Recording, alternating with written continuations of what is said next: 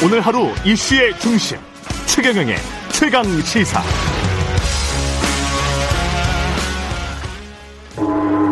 최강 시사 정치 사이다.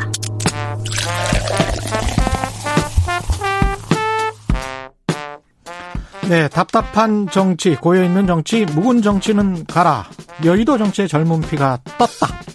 매주 월요일 여야 젊은 정치인과 함께 전국의 뜨거운 현안 들여다보는 박성민, 이준석, 이준석, 박성민의 정치사이다. 지금 시작하겠습니다. 더불어민주당 박성민 최고위원 안녕하십니까? 네, 네, 안녕하십니까? 국민의힘 이준석 전 최고위원 나오셨습니다. 안녕하십니까? 네, 안녕하세요. 예. 최 기자님 여기서 뵙게 되네요. 예. 반갑습니다. 예. 이준석 최고위원은 예. 예 몇번 뵀죠, 우리. 예, 예, 예. 경제쇼나 예. 근데 박성민 최고위원은 사실은 저는 제가 정치를 잘 몰라서 정치들 잘 몰라서 남자분인 줄 알았어요. 이름만 이름만 보고 예. 네, 그런 소리 많이 듣습니다. 아니 동명의 정치 콘서트가 많이 활약하시기 아, 때문에 그렇구나 그렇구나. 그분하고 혼동되는 경우 많더라고요. 예.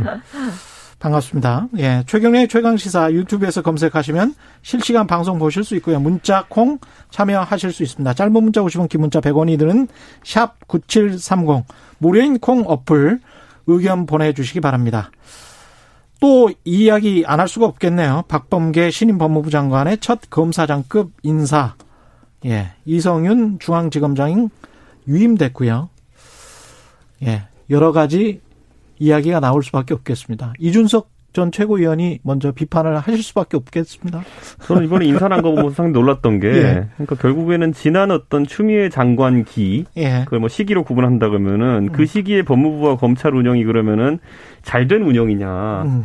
했을 때 저는 사실 국민들이 많이 지탄했던 그런 운영이라 보고 그래서 추미애 장관이 물러나면서도 사실 대중적으로 아주 좋은 평가를 받은 건 아닙니다. 그렇다고 했을 때 저는 그게 장관 한 사람의 책임이냐 이렇게 봤을 때 물론 이제 검찰과의 갈등이 있었지만은 그 장관을 최근거리에서 보좌했던 참모진에게도 일정 부분 뭐 책임이 있지 않느냐 이렇게 생각하고 저는 적어도 이번에 인사에서 음. 좀그 조직 분위기를 일신할 만한 인사가 좀 있었으면 어땠을까 하는 기대가 있는데 이번에 박봉계 장관 들어오셔가지고 사실 이번 인사에 많은 사람들이 주목한 이유는 추미애 장관의 그런 어떤 법무부 검찰 관계를 계승할 것인가, 아니면 법무부 운영 방식을 계승할 것인가 이거였는데 지금까지는 크게 달라지지 않은 것 같은 인사 결과입니다. 예. 똑같은 사람들이고 음. 그리고 사실상 보직도 그냥 순환 보직인 것 같고 그래서는 박봉계 장관이 뭐 그 정치인 출신으로서 굉장히 이런 감각이 뛰어나실 텐데 음.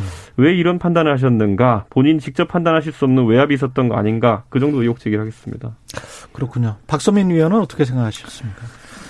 뭐 사실 이 인사에 대해서 일단 이준석 최고도 말씀하셨지만 크게 변화가 많이 있었던 인사는 아니었던 것 같습니다. 음. 그리고 어, 유임되신 분도 많고 뭐 직책이 바뀌어도 이렇게 뭐 트레이드된 형식으로만 바뀌는 경우가 있었기 때문에 뭐 큰 변화가 있었던 인사는 아니다라고 평가를 하고 이런 인사를 하신 이유는 아무래도 어 그동안 추미애 장관님 계실 때 1년 반 동안 인사가 세번 정도 있었기 때문에 어, 그때 있었던 인사 이동 이후에 어, 이동을 최소화시켜서 좀 안정성을 좀 키우겠다라는 측면에 집중을 하신 걸로 보이고요. 음. 실제로 법무부에서도 이제 입장을 어, 낸 거를 보니까 이제 이런 부분에서 안정성, 인사를 통해서 뭐 큰 변화를 주지는 않았고 어, 그동안의 수사라든지 여러 가지 맡고 있던 직무들이 원활하게 수행될 수 있도록 그런 부분들을 최소화시켜서 어, 인사 이동을 하였다라고 말씀을 하시더라고요. 저는 뭐 그 정도로 보고 있습니다. 근데 저는 그런 궁금증이 들더라고요. 이게 판사 출신의 박범계 법무부 장관이 들어와서 쭉 간다라고 한다면 그리고 윤석열 검찰총장은 7월이 지금 임기잖아요. 네. 그러면 지금 현재 대립 구도 언론에서 이야기하는 대립 구도가 그대로 진행되는 게 7월까지다. 그러면 박봉계 법무장관 그대로 있고 새로운 신임 검찰총장이 온다면 그때도 여전히 검찰과 법무부는 대립할까 어떻게 보세요? 저는 이제 정권에서 사실상 검찰총장을 인선할 때 음. 그런 어떤 뭐 정권에서는 어쨌든 검찰과 법무부의 갈등을 검찰의 귀책 사유로 보고 있기 때문에 네. 검찰총장이 좀 법무부 장관과 협의가 가능한 사람으로 아마 음. 뽑으려고 하지 않겠느냐. 예. 180석 바탕으로 또 밀어붙일 수 있는 힘이 있어요. 그렇기 예. 때문에 어. 사실 그런 인선을 할 걸로 전 예상되고요. 음. 저는 기본적으로 이번에 그런데 사실 우리나라의 가장 수사력이 뛰어난 그런 검찰 조직이 어디냐 해서 중앙지검이라고 보통 이야기하는데 중앙지검 같은 경우에는 특히 저희가 인사 결과를 주목했던 이유가 이성윤 중앙지검장에 대해 가지고 간부급 인사들이 이미 항명을 한번 했고 음. 그리고 거기서 사실상 이제 이성윤 지검장의 판단과 다른 판단들을 하고 있는 사람이 많은 것 같아요. 저는 그렇다면 이런 조직에 대해 가지고는 법무부 장관이 만약에 조정자고 이제 지휘 감독자라고 한다면은 둘 중에 하나는 쳐야 됩니다. 둘 중에 하나라는 거는? 그러니까 그 항명한 간부급을 싹 정리하든지 예. 아니면 이성윤 지검장을 다른 곳으로 전보 조치하든지 음. 이게 필요한 거거든요. 예. 왜냐하면 결국에는 지금 군대가 전쟁을 앞두고 음. 어쨌든 수사할 것도 많은데 그 상황 속에서 최고 지휘관과 중간급 지휘관들이 엄청난 갈등을 일으킨 거거든요. 음. 그럼 이거는 둘 간의 갈등 산재가 존재하는 것 자체가 굉장한 위험 요소입니다. 예. 그렇기 때문에 저는 여기에 대해 적극적인 조치가 필요하다 이렇게 보고 저는 사실 이런 게 안 되면은 대한민국에서 지금 권력형 비리 수사라는 것이 계속 공전하고 있는데 사실 좀 안타까운 모습입니다. 박봉계 장관께서 이런 것들 좀 바로잡아 주셔야 되지 않을까 싶습니다. 예, 박수민 의원. 일단 검찰총장과 갈등 부분이 이제 검찰총장이 바뀌면 예. 좀 사라지겠느냐라고 예. 말씀을 하시는데 저는 충분히 그럴 가능성이 높다라고 생각을 하고 왜냐하면 일단 지금 윤석열 총장과 사실 법무부 장관의 대립각 자체가 오랜 시간 이어져 왔던 측면이 있지 않습니까? 근데 음. 그 과정 속에서 좀 신뢰라든지 이런 부분들 혹은 협업할 수 있는 부분들에 있어서 전혀 그런 협업이 이루어지지 않았던 좀 상황들이 있었어요. 물론 이제 이번에 박범계 법무부 장관께서 이제 임명되신 지 얼마 안 되셨고 앞으로 어떻게 이제 윤 총장과 협의를 하면서 어 진행을 해 나가겠느냐 이 부분은 또 다른 부분이겠지만 일단은 그 윤 총장 도 법무부와의 좀 적대감 법무부에 대한 적대감이 분명히 존재하는 것으로 보이고요. 그리고 이런 부분에 대해서 그렇다면 사실은 검찰총장이 바뀌었을 때만 이런 갈등이 완전히 소강 상태로 들어갈 수 있는 가능성이 높을 것이다라고 볼 수 있을 것 같습니다.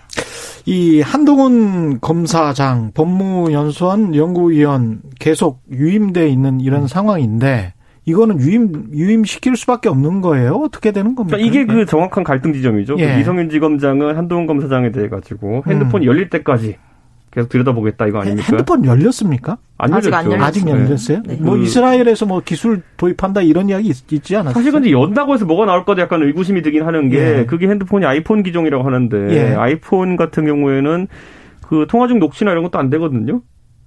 그렇습니다. 아, 그러네. 통화 중 녹취는 안 되지. 그러니까 네. 통화 기록도 이제 사실 기록은 SK 가서 뽑으면 되는 거고요. 통신사 가서 뽑으면 되는 거고. 예. 결국 녹취 파일을 보기 위해 가지고 포렌식을 하고 또 음. 메신저 내 대화 내용 정도를 보기 위해 가지고 이제 포렌식을 그렇겠네요. 하는 건데. 예. 그럼 저는 메신저 내 대화 내용 같은 경우에도 만약에 이동재 기자와 대화 내용이라면은 예. 이동재 기자 폰을 보면 되는 거거든요. 둘이 음, 한 사람 폰만. 그러니까 예. 둘 간에 지금 어떤 음모나 공모가 그렇죠. 있었다라고 보기 예. 때문에 이걸 하는 거 아닙니까? 예. 그렇기 때문에 그런데 그건 포렌식 됐고요. 그렇기 예. 때문에 저는 어떤 걸 보기 위해 가지고 포렌식을 하는 거냐 지금 이게 어. 사실상 좀 의구심이 들어가지고 예. 이걸 좀 이성윤 지검장이 대중에게 설득력 있게 설명 못하면은 어. 결국에는 그냥 한동훈이라는 사람의 핸드폰을 세세하게 들여다보고 싶다. 즉 별건 수사에 대한 의지를 보이는 것처럼 비춰질 수 있기 때문에 아 이게 별건 수사 그 여권에서는 윤 총장과 한동훈 그 검사장과의 그 문자 메시지 이런 것들 보고 싶어서 아주 안달이 났을 수도 있겠네. 아, 그러니까 저는, 그러니까 이게 굉장히 저는 예. 조심스러운 예. 것이 예. 아까 말했던 논리적인 부분. 예. 결국 한동훈 검사장과 이동재 기자 간의 어떤 소통을 음. 이제 그 수사하기 위해서는 예. 한동훈 검사장께 안 열리면 이동재 기자 걸 보면 돼요. 예. 그러네. 그런데 나머지 걸 보고 싶은. 그 수사만이라면. 그렇죠. 의혹이 있는 게 아닌 이상 왜 이렇게 핸드폰을 물고 늘어지느냐. 음. 저는 이 부분에 대해 가지고 이 정부의 인권 수사 준칙에 따라 가지고 별건 수사에 대해 가지고 상당히 엄정한 잣대를 적용하고 있는데 예. 만약 그런 목적이 아니라면은 음. 오해 살리를 안 하는 게 좋다. 별건 수사로 가는 거 아니냐. 박성민 어, 최고위원은 어떻게 생각하세요? 그 단어를 사용하시는 거는 좀 무리가 있는 것 같고 예. 제가 봤을 때는 이동재 기자 핸드폰뿐만 아니라 한동훈 검사장의 폰도 당연히 봐야 하는 거죠. 왜냐하면 둘 음. 사이에 관계가 있었다는 거고 그리고 예. 그 외에도 사실 한동훈 검사장이 이동재 기자와의 소통하는 과정 속에서 과연 둘만이 개입이 됐을 것이냐 이런 음. 부분들까지도 당연히 수사할 때는 또 열어두고 수사를 하는 거 아니겠습니까? 보다 정확하게 수사를 하기 위해서 이런 부분을 확인한다고 봐야겠죠. 예. 예, 검찰 이야기는 여기까지 하고요. 네. 임성근 부장판사 녹취록 공개 파장 북한 탄핵 후폭풍 여러 가지 이야기가 나올 것 같은데 당장 지금 현재 논란의 핵심은 임성근 부장판사가 아니고 김명수 대법원장으로 옮겨간 것 같습니다. 예, 그래서 네. 저는 최근에 이제 언론 보도를 보면은 음. 저희 당의 국민의힘 내부의 일부 인사들이 익명으로 인터뷰를 하면서 음. 뭐 김명수 대법원장을 탄핵하거나 아니면 사퇴시킨다면 더한 사람이 올 수 있으니까 뭐 그렇게 하면 안 된다 이런 식의 이야기를 하는 사람들이 있거든요. 예. 저는 이 사람들 당당하게 실명 밝히고 얘기했으면 좋겠습니다. 음. 저는 이렇게 그 정치적인 어쨌든 고려를 하는 모습을 보인 대법원장을 그 비판하는 상황 속에서 정치적인 고려를 하는 모습 자체가 얼마나 모순적인지 음. 국민들이 지탄할 수 있기 때문에 저는 음. 지금 그 대법원장이 한 행위는 음. 결국엔 사법부의 독립에 대한 중대한 침해가 요지가 있는 발언을 한 거거든요. 음. 그렇기 때문에 좌고우면 하지 말고 김명수 대법원장에 대해서 탄핵 요구든지 음. 아니면은 자진 사퇴 요구든지 음. 강하게 밀고 나가야 된다. 저는 이렇게 생각합니다. 탄핵은 못 하는 거 아니에요? 지금 의석수를 보면? 의석수가 적은데 우리 우리는 대통령 탄핵도 경험했습니다. 아. 그 당시에 민주당이 과반 의석도 보유하지 못했었는데 예. 대통령 탄핵을 230석인가요? 그렇게 했었잖아요. 음. 저는 그랬던 것처럼 사실 탄핵이라는 거는 여론전을 처음에 이제 잘 해가지고 예. 결국에는 이것이 왜 중대한 헌법 위반이고 왜 이 사람이 직에서 물러나는지를 음. 국민들에게 잘 설명할 수 있다면은 소수 정당이 다수 정당을 탄핵하는 것도 가능합니다. 아, 소수 정당이 다수 정당의 반대를 무릅쓰고 어? 예, 여론의 힘을 입어가지고 탄핵에 다르는 경우도 있습니다. 예. 박선민 최고위원은 어떻게 뭐 실질적으로 그런 예. 탄핵에 대한 정당성이라든지 뭐 음. 국민적인 공감대가 없으니까 그 추진을 하기도 국민의힘이 망설여지는 거겠죠. 이미 예. 하실 거였으면 뭐 벌써 지금 뭐 다 들고 일어나서 하셨겠지만 지금 현재 김명수 대법원장에 관한 비판의 지점은 거짓말 논란 그리고 그러니까, 또 뭐가 네. 있죠? 거짓말, 그러니까 거짓 해명 논란이 사실은 컸던 거고. 근데 예. 저는 그 부분은 뭐 마땅히 비판을 받으셔야 된다고 생각을 합니다. 예. 어쨌든 거짓말을 하셨잖아요. 그렇죠. 예. 어 근데 사실 이게 어, 국민의힘에서 끌고 가려는 이제 프레임 자체가 음. 사실은 음. 이김 김 대법원장의 발언 혹은 거짓말 논란을 통해서 사실은 이번에 임성근 부장판사 에 대한 임판사에 대한 이제 저희의 탄핵 소추를 좀 흐리 본질을 흐리려는 그 시도가 이루어지고 있다라고 보고 있어서 예.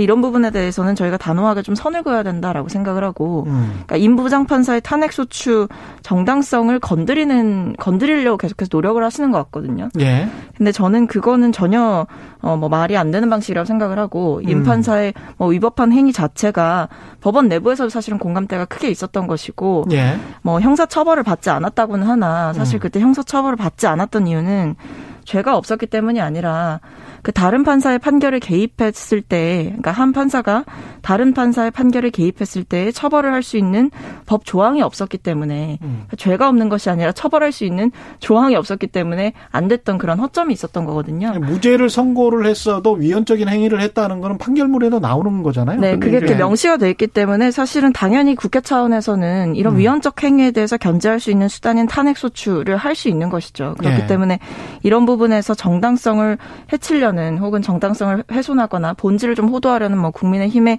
시도가 저는 좀 어느 정도 실패했다라고 생각을 하고 이런 부분에 있어서는 어 김대범 원장의 거짓 해명과 음. 이임 부장판사의 탄핵 음. 이 부분은 완벽하게 좀 분리를 해서 봐야 된다라고 생각을 하는 저는 거죠. 분리하는 정도가 아니라 김명수 대법원장의 발언이 훨씬 심각하다 보기 때문에 음. 지금 뭐 임성근 부장판사를 위해서 그럼 김명수 대법원장을 물고 늘어진다 이것도 정치적인 해석이고요. 음.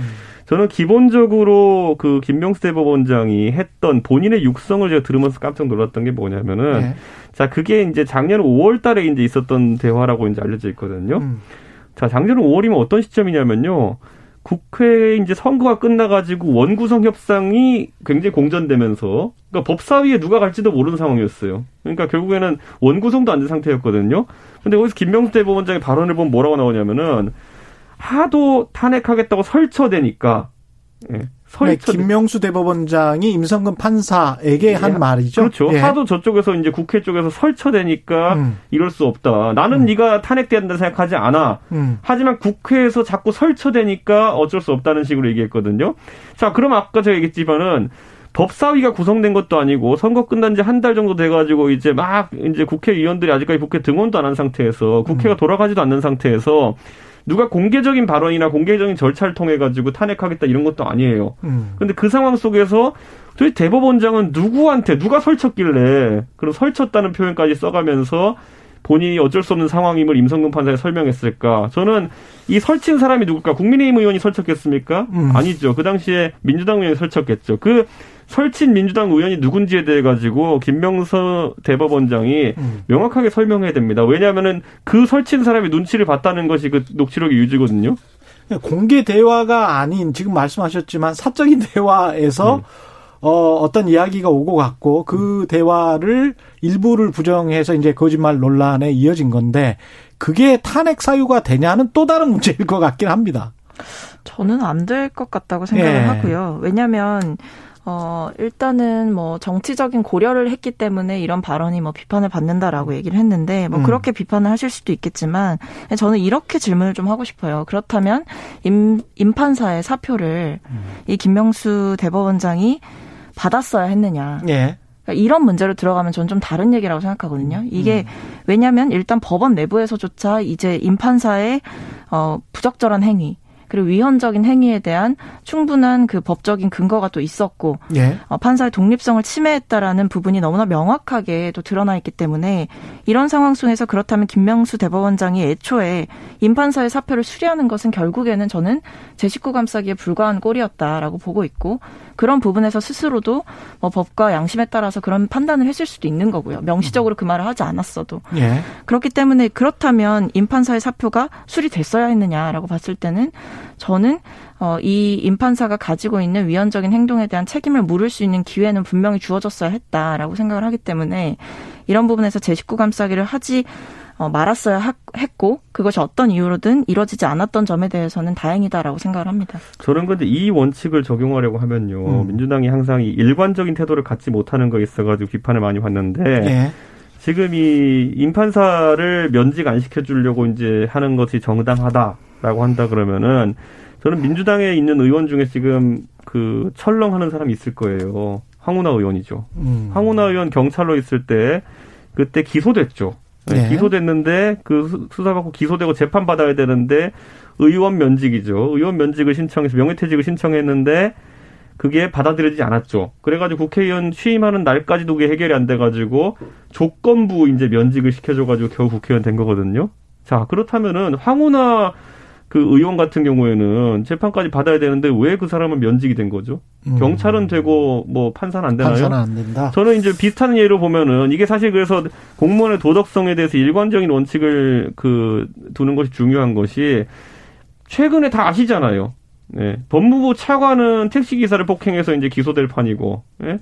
거기다 법무부 장관은 패스트트랙 때 이제 사람을 폭행해가지고 폭행죄로 기소돼 있고, 음. 예, 그 사람들은 장관은 하면 되고 차관은 하면 되고, 예? 이런 식으로 다 해준다면 판사는 뭐 퇴직도 하면 안 되고 이게 우리 편이냐 네 편이냐 이외에 다른 논리를 찾기 어려우니까 지금 음. 많은 사람들이 의아해하는 것이죠. 저는 임성근 판사는 왜 그러면은 조건부 면직 이런 게 안 됐습니까? 그 사람이 심지어 아프다는데 자기가 선고난 것도 아니고. 근데 저는 잠깐만요. 그... 예, 네. 2분밖에 안 남았어요. 아, 네. 우리 이제 재보궐 선거 이야기 합시다. 네. 서울시장 네. 이야기. 예. 네. 아니 저 한마디만 할게요. 한마디만 하세요. 예. 네, 황은하 의원과 예. 이 임판사는 예. 좀 수평적으로 놓고 볼 수 있는 상황은 아닌 것 같고 음. 이제 수사를 받고 있는 상황, 그러니까 다툼의 여지가 있는 상황이고 예. 하나는 이제 위헌적인 행위라는 것이 이제 법원 내부에서조차 판결문에 명시가 되거나 법관 대표자회에서 명시가 된 부분이 있다. 이 부분에 대해서는 결론이 났다. 라는 그 차이가 있다는 거죠. 아, 황당은 예. 기소됐어요. 예, 재보궐 선거 어떻게 될 것 같습니까? 지금 판세가 뒤죽박죽 하고 있습니다. 안철수 대표 어도 그 초반에 아주 강력하게 보였었는데 네. 꼭 그런 것 같지는 않고 예 국민의힘도 굉장히 좀 이제 진영을 네. 다 가다듬은 것 같기도 하고 그렇습니다. 예, 아무래도 네. 뭐 나경원, 오세훈 음. 두 쌍끌이 이제 효과가 나타나는 부분이 있습니다. 음. 그래서 우선 관심은 올라오는 분위기고 선거에 있어가 저희가 이제 미디어 선거가 되어가면서 특히 코로나 상황 속에서 네. 선거의 꽃은 토론입니다. 음. 네, 그렇기 때문에 꽃이 다가오고 있습니다. 네. 네. 토론에서는 누가 압승할지 궁금하네요. 예. 뭐 저희도 이미 이제 두 분이 이제 입하전이 됐잖아요. 음. 그래서 좀 우상호, 박영선. 네. 예. 네, 뭐 저희가 그래서 이제 여러 가지 또 이제 두 분이 같이 어, 공식 석상에 나오는 경우도 있고 또 예. 각자 다른 행보 혹은 다른 어, 기조의 발언들을 하시면서 예. 좀 대립되는 부분 혹은 화합되는 부분 예. 이두 가지가 동시에 나오고 있어서 음. 저희 내부에서도 굉장히 흥미롭게 보고 있습니다. 누가 이길 것 같아요? 범야권, 법야권 지금 상황에서. 지금 상황에서 안철수 예. 후보가 대중 여론조사에서 우위를 보고 있기 때문에 예. 우세를 예측하지만은 음. 역시 또 단일화의 또 참맛은 음. 예상됐던 결과 뒤집히는 겁니다. 아, 네. 예. 어떻습니까? 네, 안철수 후보는 지금 굉장히 좀 속이 좀 많이 상하실 것 같다라는 생각이 좀 많이 들긴 해요. 네. 여권이 가능합니까? 그, 서울시장? 어, 저희는 뭐 가능성이 있다고 보고 있고, 예. 그리고 실제로 뭐 여론조사 같은 부분에서도 야권 단일화가 이루어지지 않는 상황 속에서는 저희가 음. 조금 더 우위를 점한다라고 판단하고 있습니다. 뭐, 뭐 그렇게 믿고 가시면 됩니다. 그러면 예, 뭐 서로 뭐, 각자 믿고 뭐, 가는 거 아닙니까? 영역에 있어 제가 뭐 네. 뭐 뭐라고 하겠습니까? 예.